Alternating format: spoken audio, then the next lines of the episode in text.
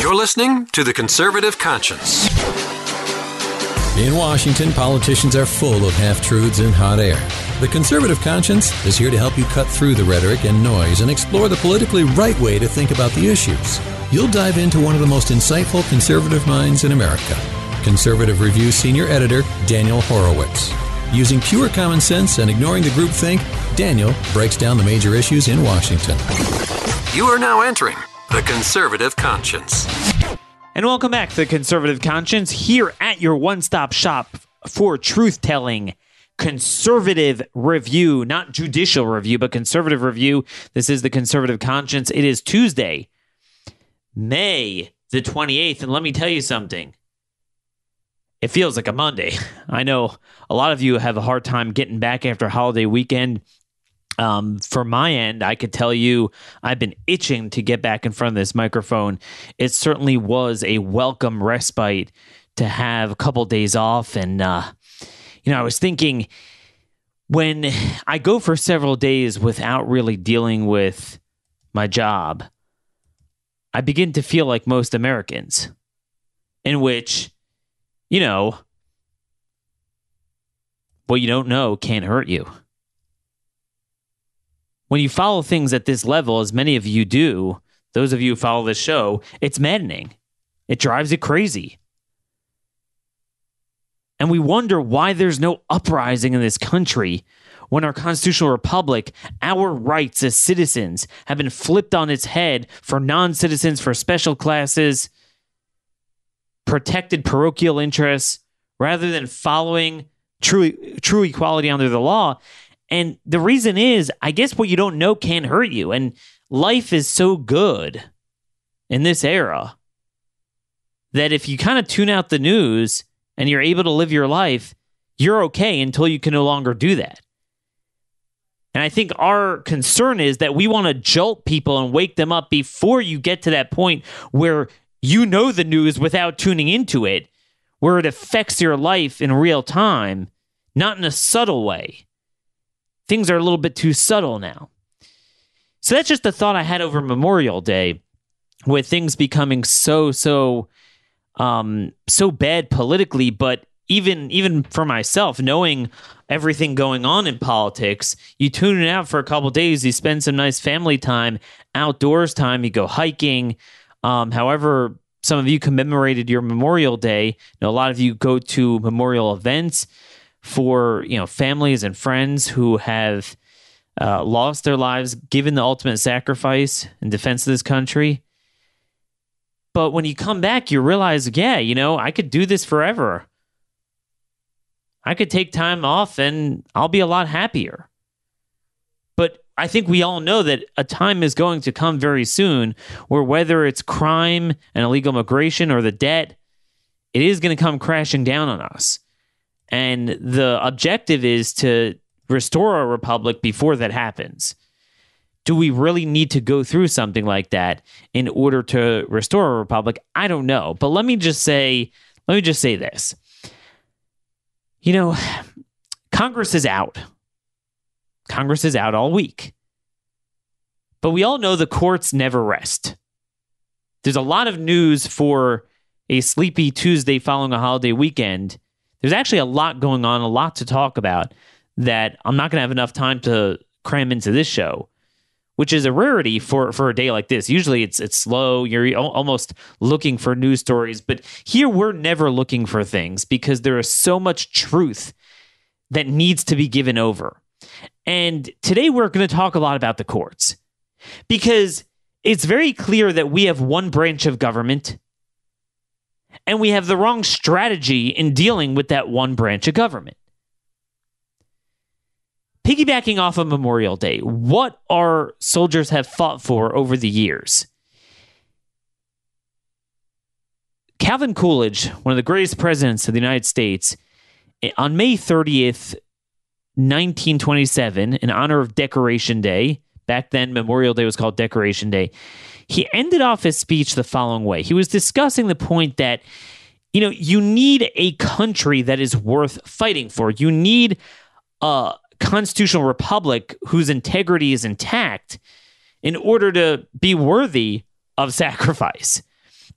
So he actually, he ended off the speech. I'm going to read the end of the speech as a segue into what happened over the weekend, what happened today, just a couple moments ago, with court opinions coming out, and where we are today, all wrapped up into the potential of Trump and the lost opportunities of Trump and the big three tools that the president has that thus far he has often not used properly: the veto pen, the bully pulpit, and executive power. This is a theme we're going to be developing. We might not have full time to fully develop it today, but everything going on usually fits under one of those or inside one of those buckets: veto pen, bully pulpit, and executive power.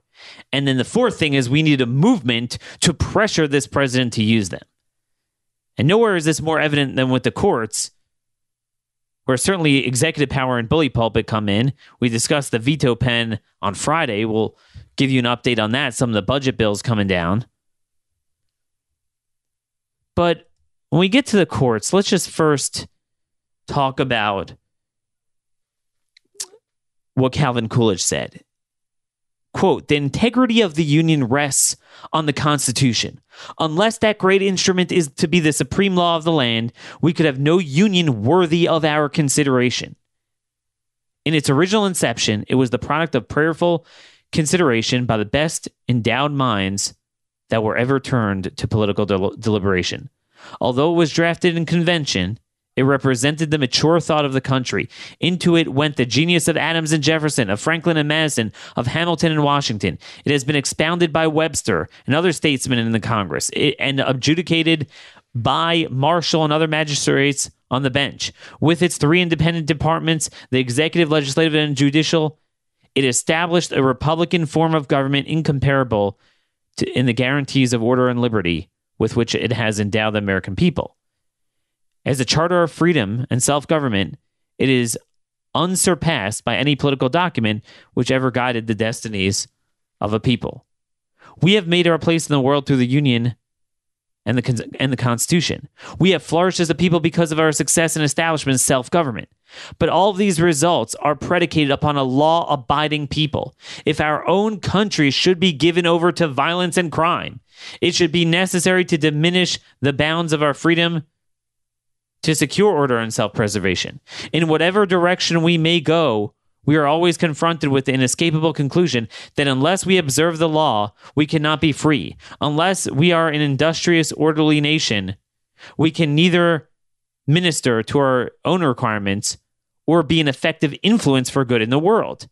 All of these things come from the hearts of the people. So long as they have the will to do right and the determination to make sacrifices, our institutions will stand secure at home and respected abroad. It is to those had that will who showed that determination that we do that that we too that, that we today do honor. I'm sorry, that we today do honor. He's talking about Memorial Day. And then he just ends off by saying, we cannot leave this hallowed ground.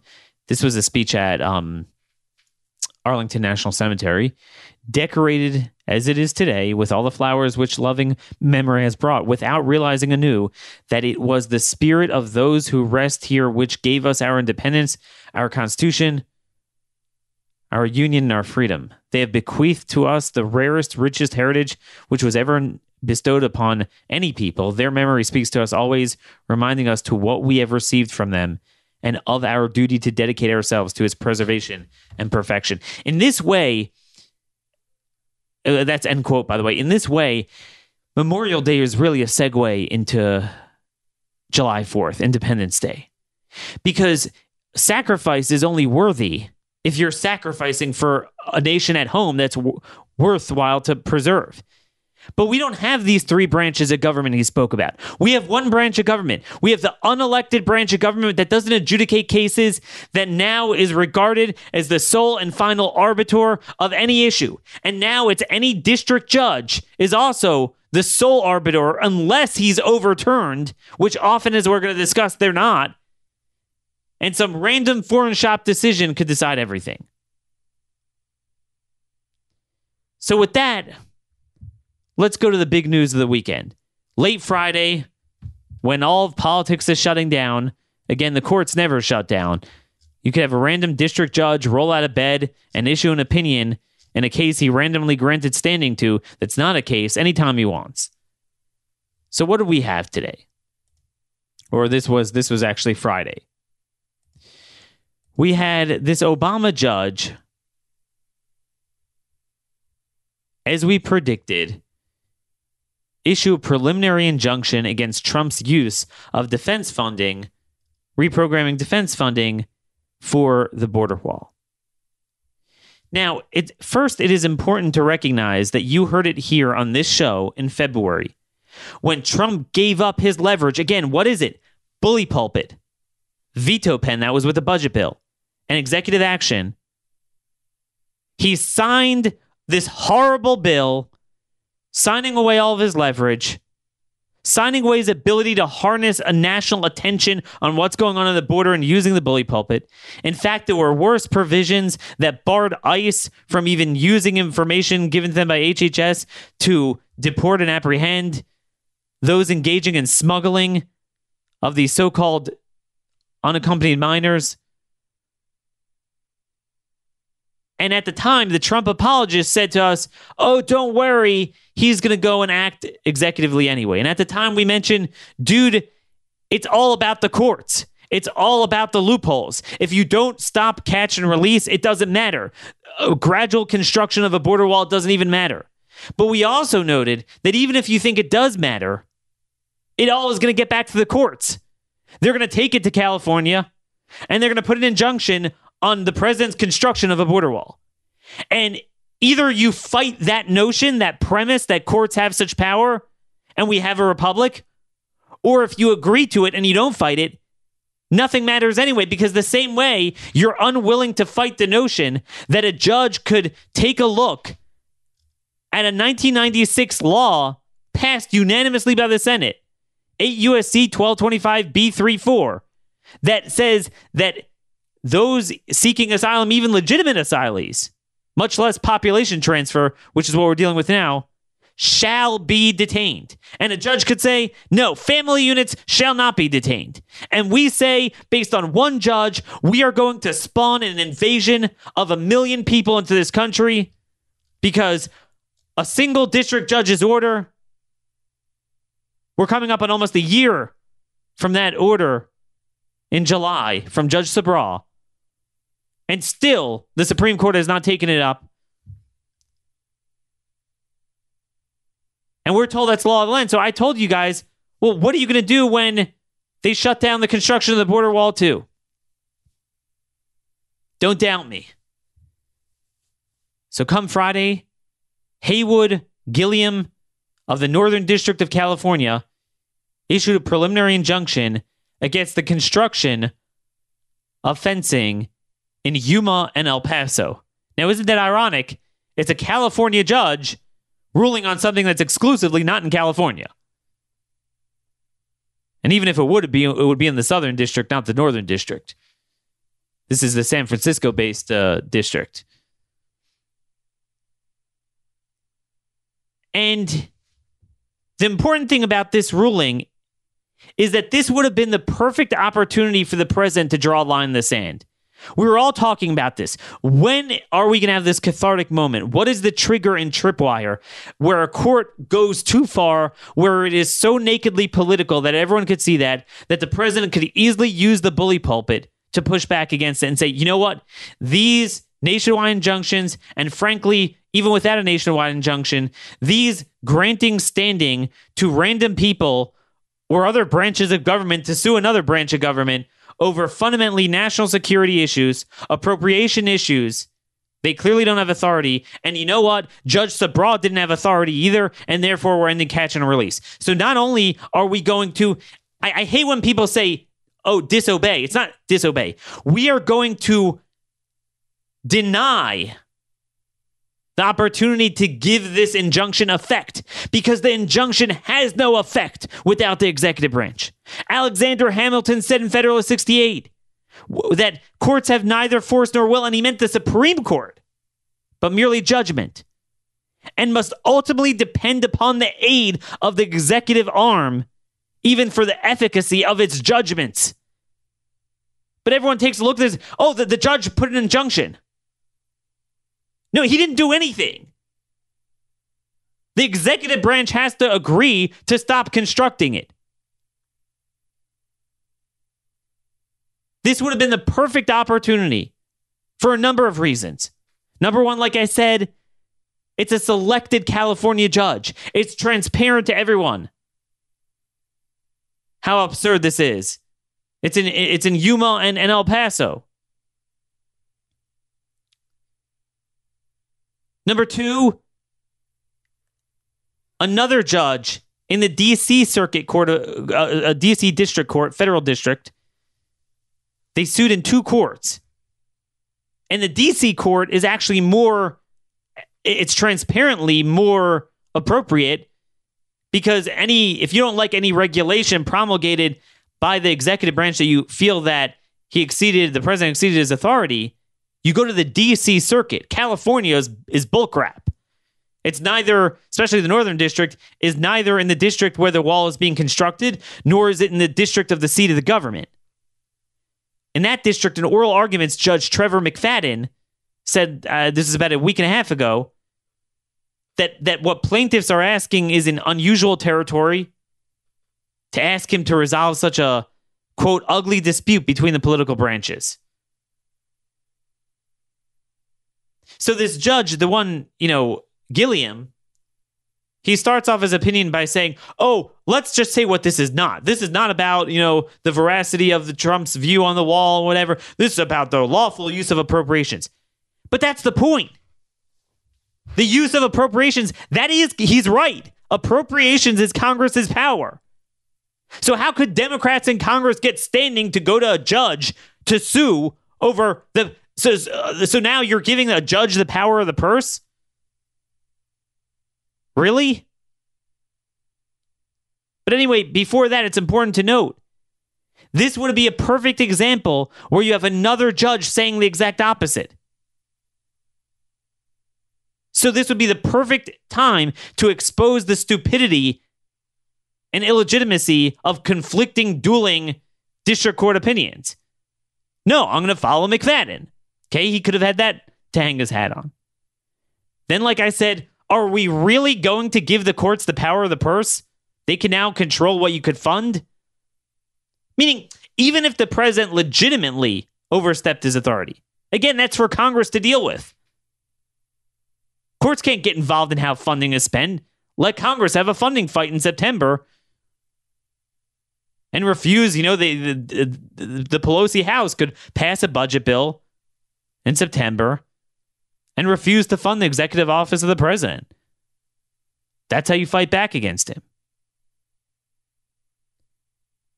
The president could say, are, are we really going to give the courts the power of the purse? Are we really going to give them power over an international boundary?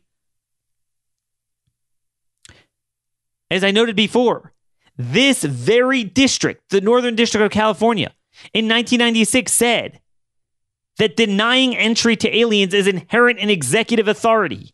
This very court. So the wall is to deny entry. The president has inherent executive authority pursuant to a ruling of this own, this guy's own court. That's another thing he could have used the bully pulpit to give over in defense of his executive action. Next point. This judge donated thousands of dollars to the Obama campaign and to other Democrat and left-wing causes. So everyone sees it's nakedly political. Why should Gilliam's nakedly political ruling on un- an unambiguously political question supersede Trump's political decisions when the president is the guy who's standing before the American people for re-election largely on this very question, while the judge will never face any scrutiny? And finally, on the merits. This is unbelievable. Unbelievable on so many levels. I want to make sure you guys understand what happened here in this court ruling. So the, the president tapped several buckets of funding for this. There was a lot of focus on the Emergencies Act, that the president declared an emergency, and he used Section twenty-eight oh eight of the Emergencies Act of nineteen seventy-six to, quote, undertake military construction projects that are not otherwise authorized by law, that are necessary to support such use of the armed forces in the event that the president declares national emergency. That that was the basis of, of this fight, was over Section twenty-eight oh eight of the Emergencies Act. And that's what there was some fighting over. And, you know, like I noted at the time, is the president really doing this to buttress the armed forces? I know if I know I would be doing that, but he has the armed forces down there as cooks and lawyers. No, it's a loophole. But nonetheless, I, I still believe it's not justiciable.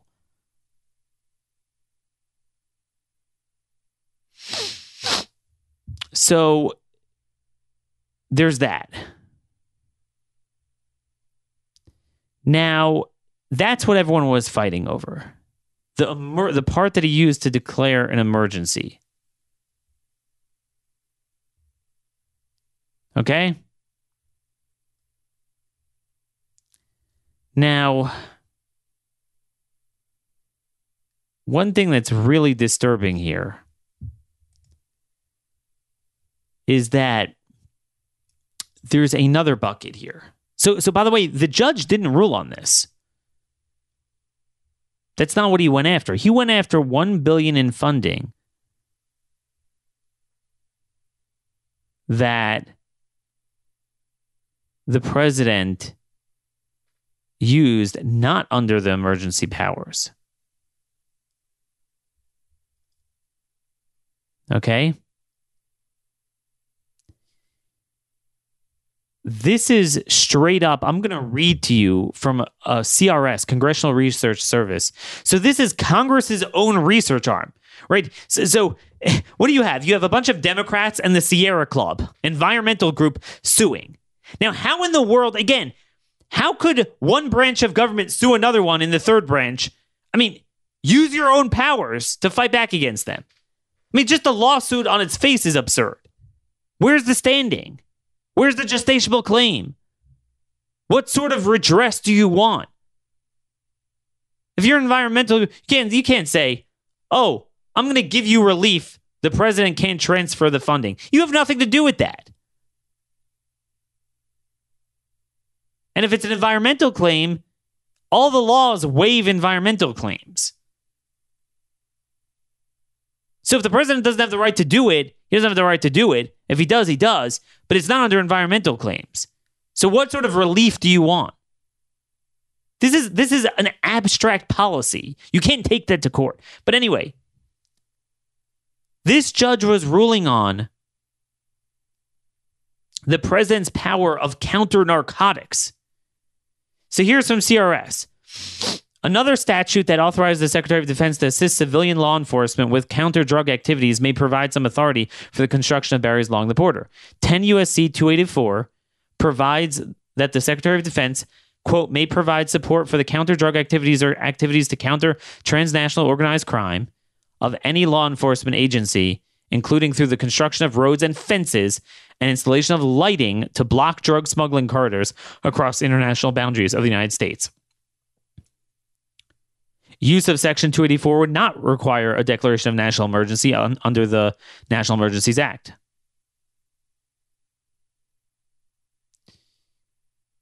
Now, you have endless drugs coming over. You have literally just, what was this? Just last year, the Department of Justice designated all these groups as transnational criminal organizations, the term that's used in this very statute. I think they should be designated as terrorists, but that's a different story. So the shoe fits.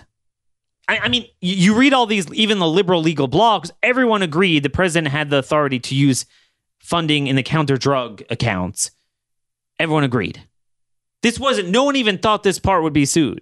Yet that is the part. The billion dollars from that bucket is what he put an injunction on. I mean, can you imagine that?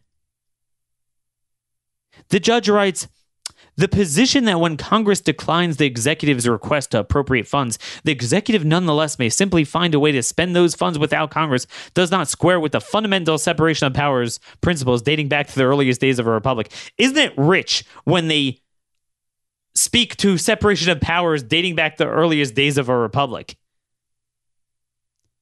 Somehow the courts are never in violation of that. But anyway, the point here is the judge is saying that if you have a political fight that the president wants funding and Congress explicitly denies it, so that's it. But he is missing the point. Congress is a continual body of law. So there's not just this Congress, but there's the laws already passed by previous Congresses. With absent a new Congress repealing that and the president signing that into law, those laws stand. If if you don't like, you know, the fact that there's a political battle and the president makes an end run around it, I understand if someone doesn't feel comfortable with that. But the reality is Congress throughout the years has given the president tons of authority on many things. So even if he doesn't get blatant new authority on something or new appropriations, there's often a lot of avenues. And in this case, there was one very clear avenue, even clearer than the Emergencies Act. Section two eighty-four of ten U S C, right, the counter drug smuggling statute. That's there. Right, the fact that Congress didn't want to give him new appropriations doesn't repeal that. So he's making a nakedly political point here. This would have been the perfect opportunity for the president to stand before the American people and say, wait a minute. The whole reason we're talking about this in the first place is because of a judicial violation of separation of power, mandating catch and release when the laws of Congress passed unanimously said, shall be detained. And this judge has the chutzpah to speak about me violating the law? Are you kidding me? This would have been the perfect time because everyone understands this issue is nakedly political. Every, unfortunately, a lot of the other stuff we talk about on immigration is too in the weeds. Everyone understands the border wall and the absurdity of a court deciding on that. But yet, what did the president tweet out? Quote, another activist Obama-appointed judge has just ruled against us on a section of the southern wall that is already under construction. This is a ruling against border security and in favor of crime, drugs, and human trafficking. We are asking for an expedited appeal. Oh, jeez. I mean, that that cements the premise that there, a judge could do no wrong, that that that the judge has like some sort of activated veto power that is binding, self-executing. Boom. I have to appeal it. No, I will not give it the force of law, as Alexander Hamilton said. If he's not going to draw the line here, he will never draw the line. Especially because this was, you know, my view, obviously, this is no longer the issue. The wall is no longer the issue, but this was certainly his big issue. So for his purposes, if he's not going to fight on this, I don't know what he will. So a, a judge could say Trump has to cut his balls off and he'll say, you know, I'm asking for an expedited appeal. As we spoke about on Friday, he gives up his veto pen and signs a retarded, emer- you know, or, or has his willingness to sign it, give away all his leverage on this disaster aid that's bad enough on the spending levels, but denies him any disaster funding for the border, and he gives up on it. He gives up on it. Thanks to Chip Roy, he still has leverage, but he's not using it. Democrats are going to try again, even though Congress is out. They have what's called pro forma sessions, where they just gavel. They have like one guy sit there in the chair, usually someone who lives in Maryland close by that could travel in, and uh, gavels it open. So what they're going to try, usually they just do nothing. What they're going to try to do is pass this bill by unanimous consent again. So my my understanding is that Chip has some allies that live within, you know, not too far away from D C that are going to come in to object. But nowhere is the White House taking Chip's opportunity and demanding, demanding that they add border funding to it. That's the irony. So he submits himself to a- any California judge, even when a D C district judge is going to say the opposite. He won't use the veto pen as leverage. He won't use the bully pulpit other than random tweets that are often off message. Look, folks. Look. I don't think you understand how badly I want this president to succeed. I'm not looking for things to criticize. I recognize more than anyone, understanding the lay of the land with my colleagues in this business, that we don't have a leadership movement to start a new party. As badly as I want to, as badly as I'm going to continue looking for new ways to do so, it's not coming. The Democrats are off the wall. The Republicans are retarded. Trump, at least initially, is open to our views.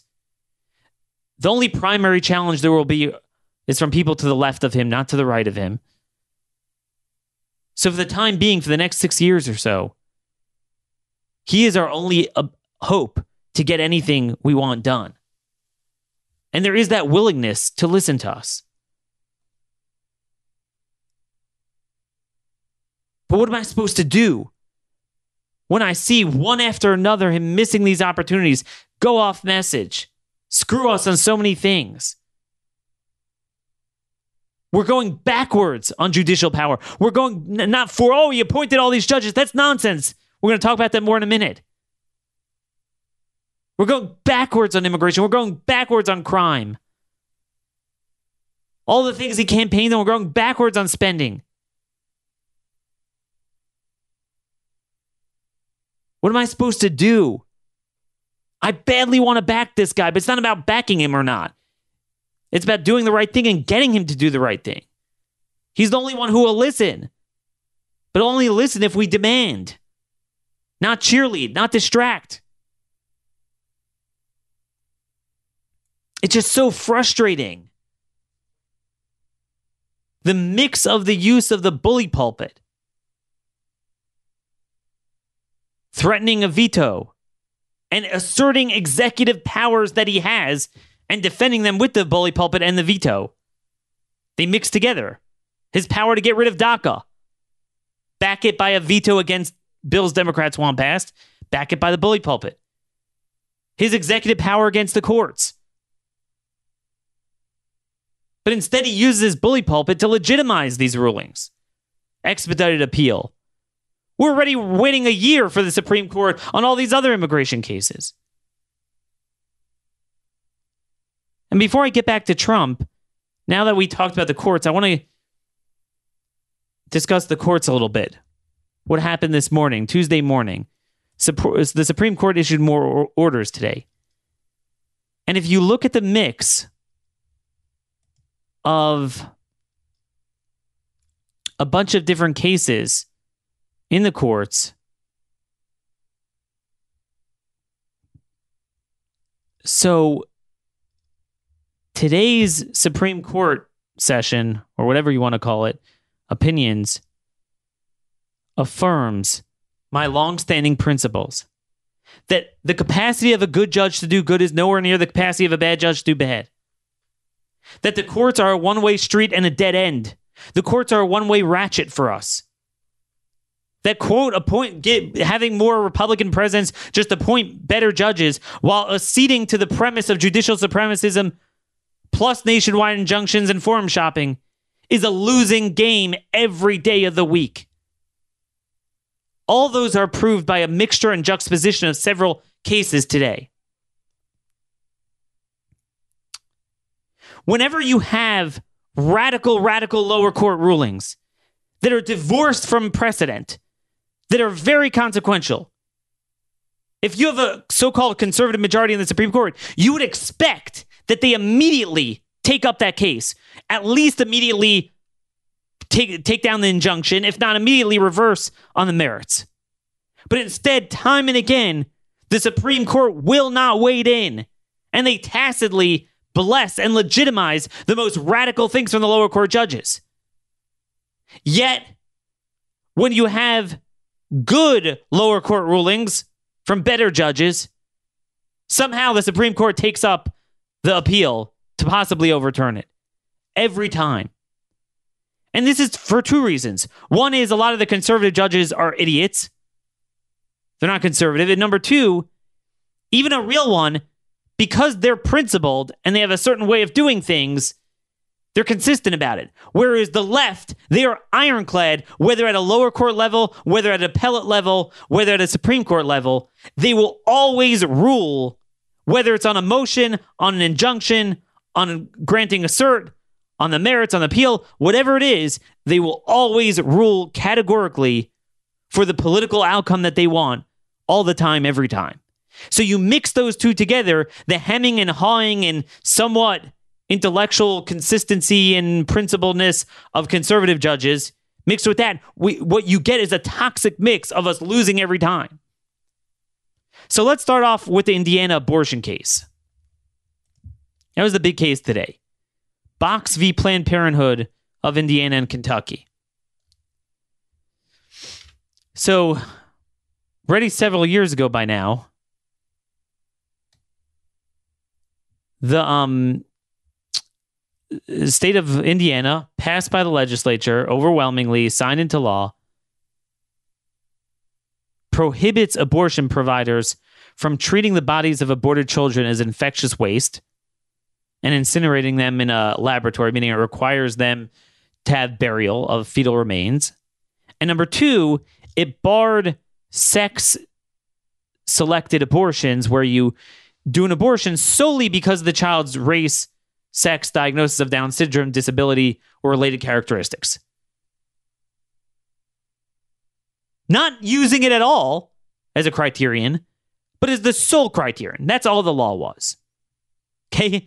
So bury the fetal remains and just don't do an abortion solely based on what they do in China. This kid is Down syndrome. This kid's a woman, a, a girl, a boy, whatever. Has a disability I don't like. Very simple.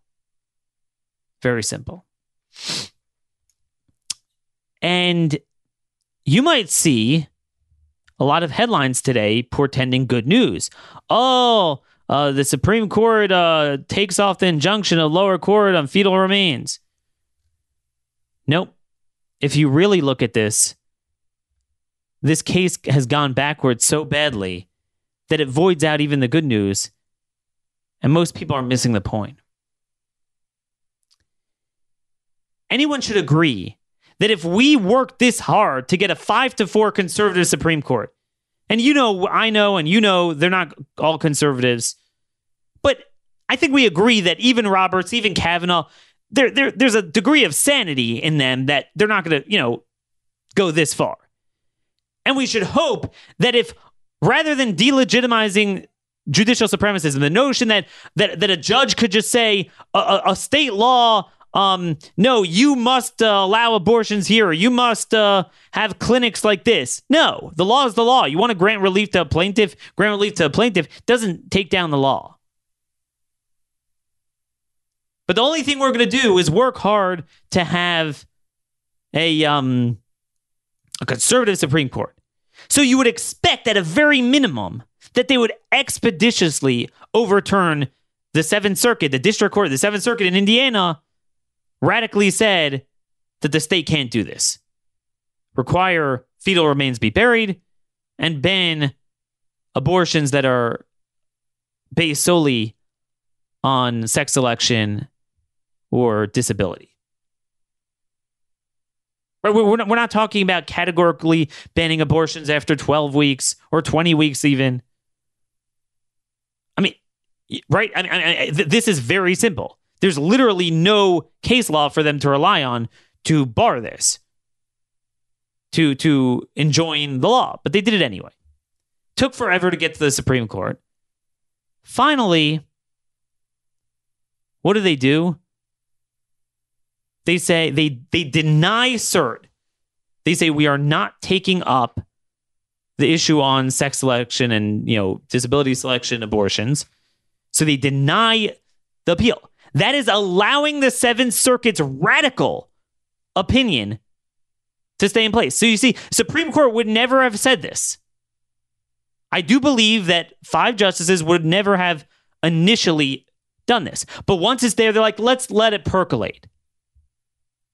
Now, when it comes to fetal remains, there they say, there they did agree to seven to two. I think everyone except for Sotomayor and Ginsburg agreed to take away the injunction of the Seventh Circuit.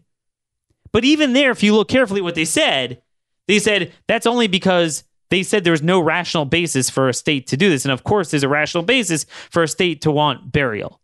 But litigants could still lodge a lawsuit against um, the, the fact that this law is uh, putting a, placing an undue burden on the right to an abortion.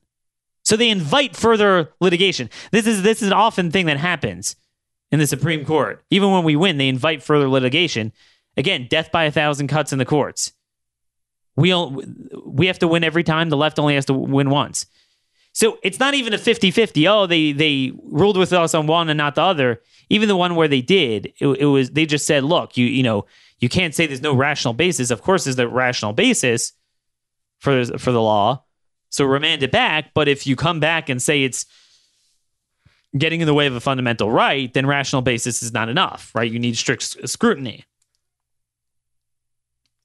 So, um, so that is the court's opinion. Now, Clarence Thomas, a lot of people are talking about this. He lo- he did a concurrence, which of course no nobody else joined, which is interesting, where he launches into a whole tirade against eugenics and what this is doing. Now, nonetheless, at the end, he says, I concur in judgment. Yeah, because this has never happened before, let's let it percolate. Now, it's a little bit weird because he goes to town on how immoral this is, and then he says, let's let it percolate. So I take that to mean that if there would have been enough justices agreeing with him, of course, they would have taken it up and reversed it. But now that there weren't, he just kind of diplomatically says, yeah, we'll let it percolate. That, that's the way I'm kind of reading it with Thomas. But here's the problem with this. Here's the problem with conservative justices. What do you mean, let it percolate? Here's the problem. The left often only goes to liberal circuits, so you never get a circuit split. It takes years, if ever. So you have the most radical things. It's like, let's say they say, again, my famous analogy, two members of each family have to get a sex change operation, cut their balls off. Well, yeah, you're not going to find any anywhere else because it's so nutty. So, like, no, you have to jump in there the first day that an emergency appeal is, is filed, and the Supreme Court, if you truly are originalist judge, justices, you have an obligation to overturn that. Or if you don't want to decide fully on the merits and give a landmark ruling that will be used as precedent, the status quo thing of percolation is to at least take off the injunction. Meaning if something is radical and you know it's wrong, but it hasn't percolated yet, so to speak, the right thing to do would be, look, this, especially if it's not some executive action, it's a law passed duly by the government. You got to defer to that. In the meantime, but no, the so-called conservative justices defer to the lower courts every single time. Every single time. Notice, this is why there's been like twenty radical rulings on immigration that, and, and they're not like these nerdy, abstract issues that you could allow to percolate. They're having live-fire consequences. It spawned an invasion, and they refuse to take off the injunctions on most of these cases. That's not percolation. You're allowing the most radical elements of lower courts win the day. And it doesn't percolate. You know what it does? It creates a political and legal jurisprudential velocity towards something that has no shred of legitimacy. See, if you nip it in the bud the first time, you're like, are you kidding me? a court went ahead and uh, said that, that that the Constitution gives a right to a sex-selected abortion? What? Are you kidding me? But if you're like, well, you know, looks kind of funny, but let's let it percolate. Guess what? It percolates. They'll go to the Ninth Circuit. They'll go to the Fourth Circuit. They'll go to the Second and Third and First Circuits.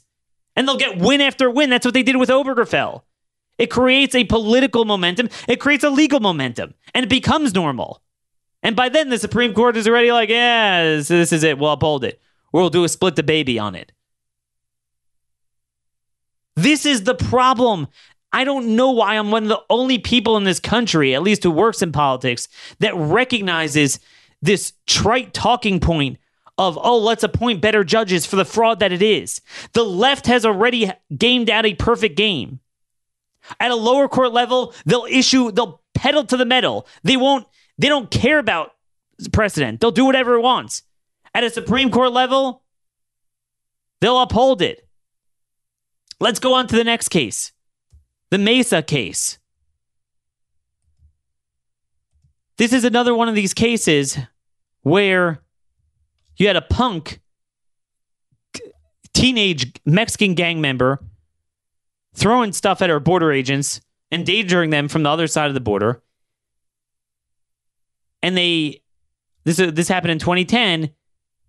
The border agent shot at this guy and, and, and killed him. Okay? And um, it's complicated. There's this radical Bivens opinion where the Supreme Court allowed, you know, you to sue government officials for things like this. But the notion that you would extend it, that you could sue law enforcement on national security cross-border issues is out of control. It violates a different opinion. I, for, I forget the name offhand. There was a later case that said that Bivens doesn't apply in the context of diplomacy and and foreign affairs, to have foreign nationals sue. And they're creating Fifth Amendment rights off our soil. Right? The guy was off our soil. So, in this case, both the district judge and the Fifth Circuit, because it was in Texas, Fifth Circuit, and Hernandez v. Mesa Junior ruled that there's no standing. You can't, you can't sue. So we have a Supreme Court that is so reluctant to take cases up that even you have the most radical things. There's a right to immigrate, a right for caravans to sue. Whatever it is, the Supreme Court will, you know, crazy abortionist agenda, eugenics agenda. Nah, let's let it percolate. But somehow, the few times we have good lower court opinions, and they're not radical conservative opinions, they're just simply opinions just upholding the status quo. This is precedent that foreign nationals in the context of cross-border stuff can't sue American law enforcement. Guess what? They agreed to take up the appeal. Now, it doesn't mean they're going to win, but but you get my point. Now, you might tell me, Daniel, this doesn't mean, it doesn't prove that Kavanaugh or Roberts or any of these guys is bad on this. Just with the four ironclad liberals, right? Uh, Kagan, Sotomayor, Ginsburg, and Breyer, just those alone gives them the four votes they need to grant cert. And that could be true. But that kind of proves my point, that the left is always ironclad. Our side plays games, and you mix the two together, and what do you get? They win every time at the lower court opinion. If they don't, they'll always get their appeal. We lose, and even no matter how crazy it is, we don't get the appeal. Every single time. Just out of control. And of course, the transgender case in, in Pennsylvania, where the school district puts men in female bathrooms. Of course, they denied the the uh, appeal in that case. Any transgender case, they, they just won't take up.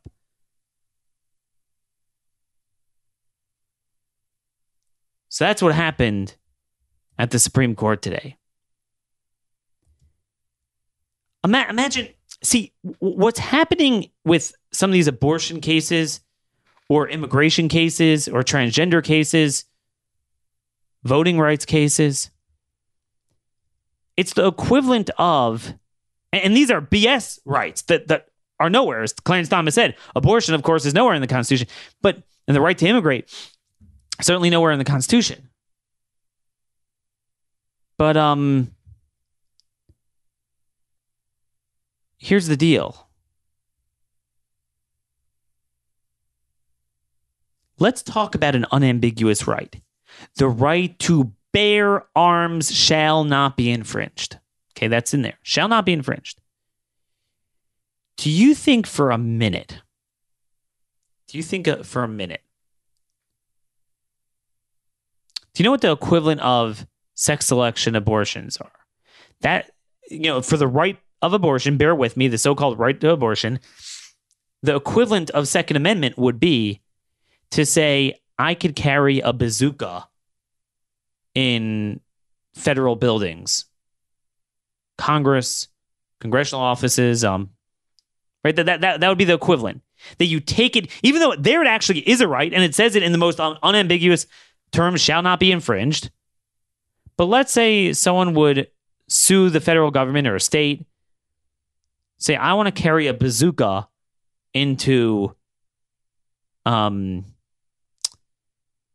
into uh, a courthouse, Congress, the Cannon office building, and they go in front of a conservative judge. Do you think for a minute, a conservative judge, you would ever have a time where the guy would say, well, you know, you look, you have Heller. Heller says, you know, it's an individual right and says shall not be infringed, then you're infringing. So, uh, you know, you can't, it's a fundamental right. You can't do that. And do you think for a minute, if a judge did that, if you did have some sort of judge, that you wouldn't have within three minutes the Supreme Court taking off that injunction? And it wouldn't just be the liberal judges either.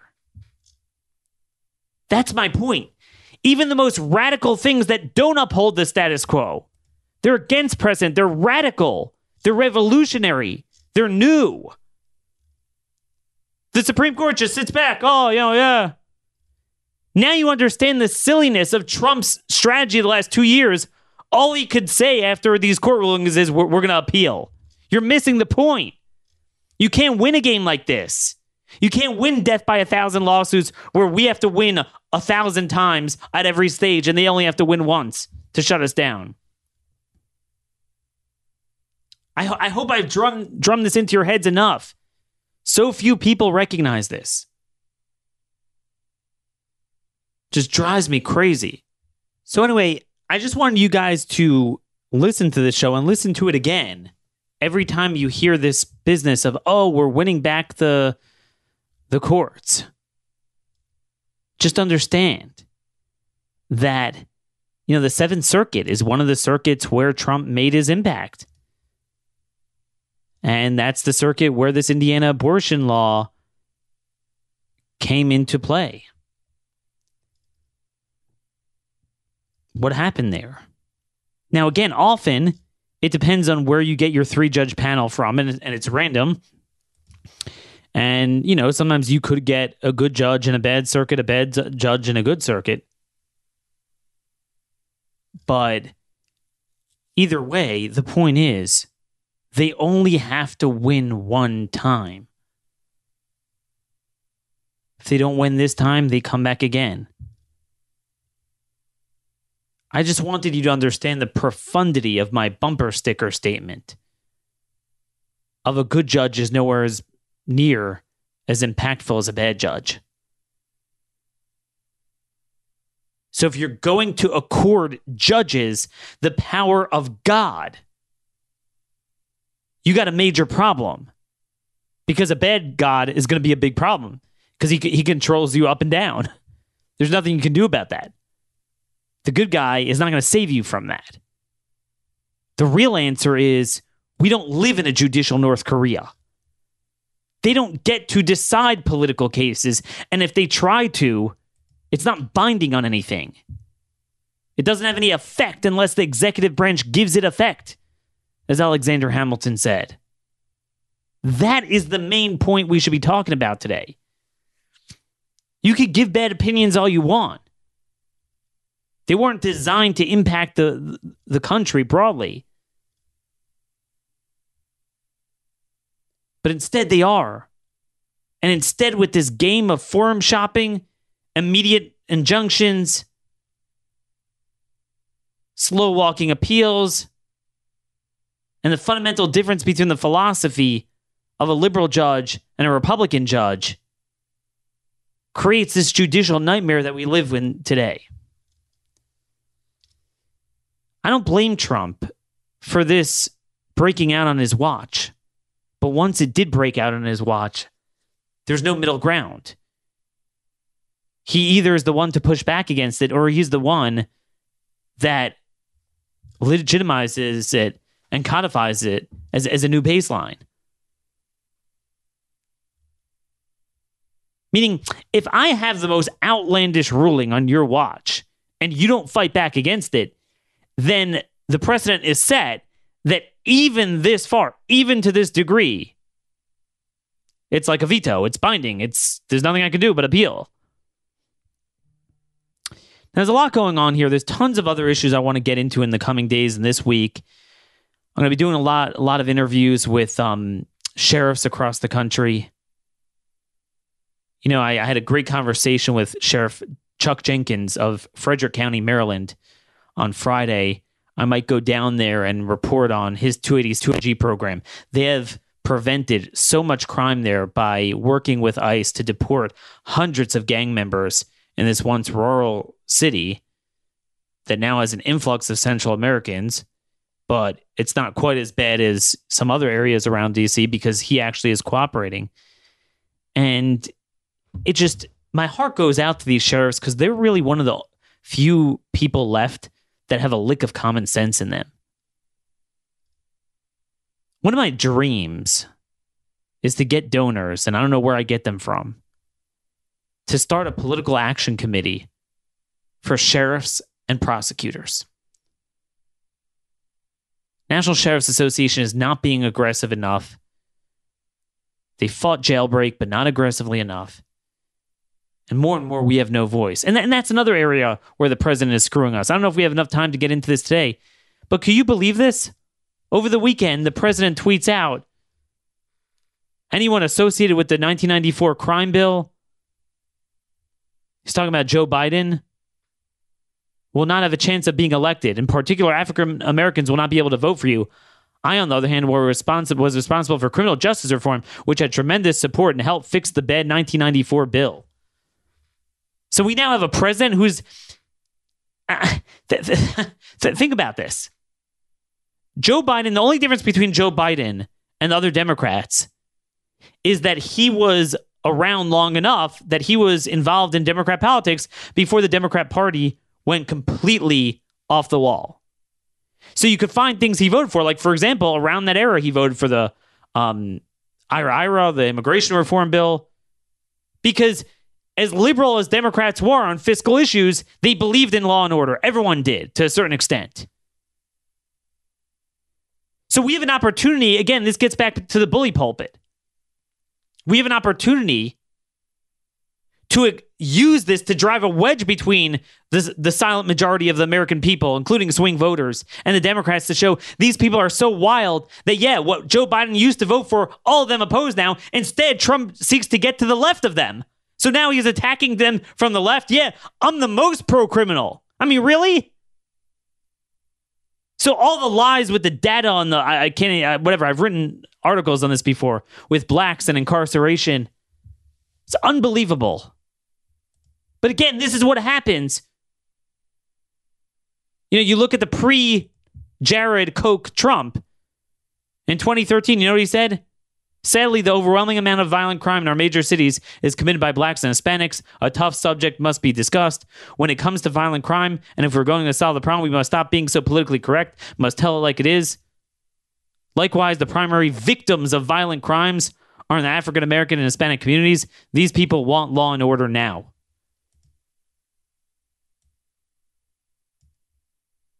What does that tell me? well, the president's qu- quite erratic and capricious, but also it tells me that instinctively he's open to our views. But if we collapse and we allow him to be taken over, we're worse off than before, just like we are with primary challenges. Perfect opportunity to get him to support our people. But if we don't, he'll now be a tool against us. That's another thing we're going to talk about in the coming days.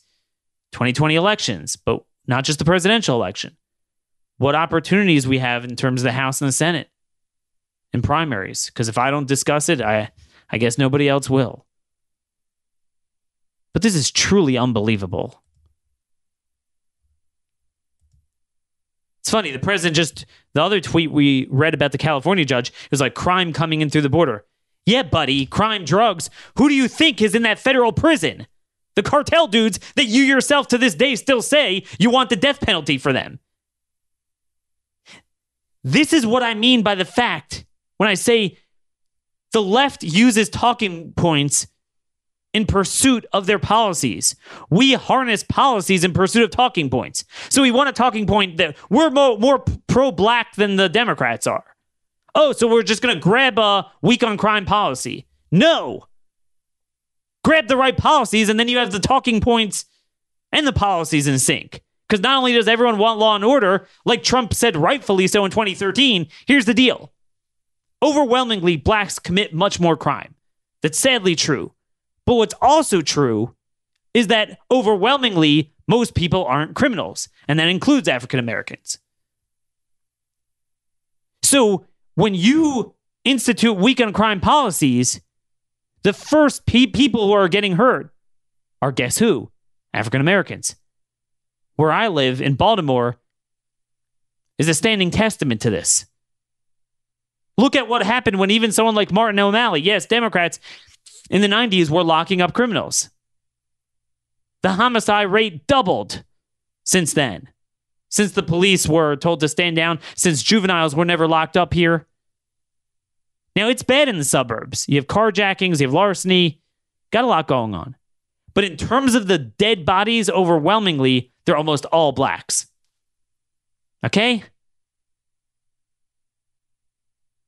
So there you have your policy that's intrepid and consistent in principle, but you also have a good talking point, too.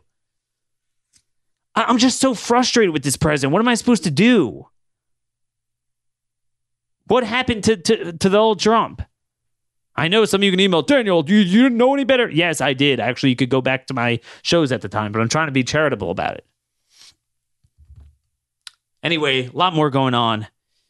We're going to focus on these and many more issues. Man, the week has just gotten heated up, but tomorrow's already going to be Wednesday. I don't know how we're going to cram it all in, but we're going to find a way. Your one-stop shop of passion, principle, facts, details, and the focus of what matters. God bless y'all. This has been another episode of The Conservative Conscience.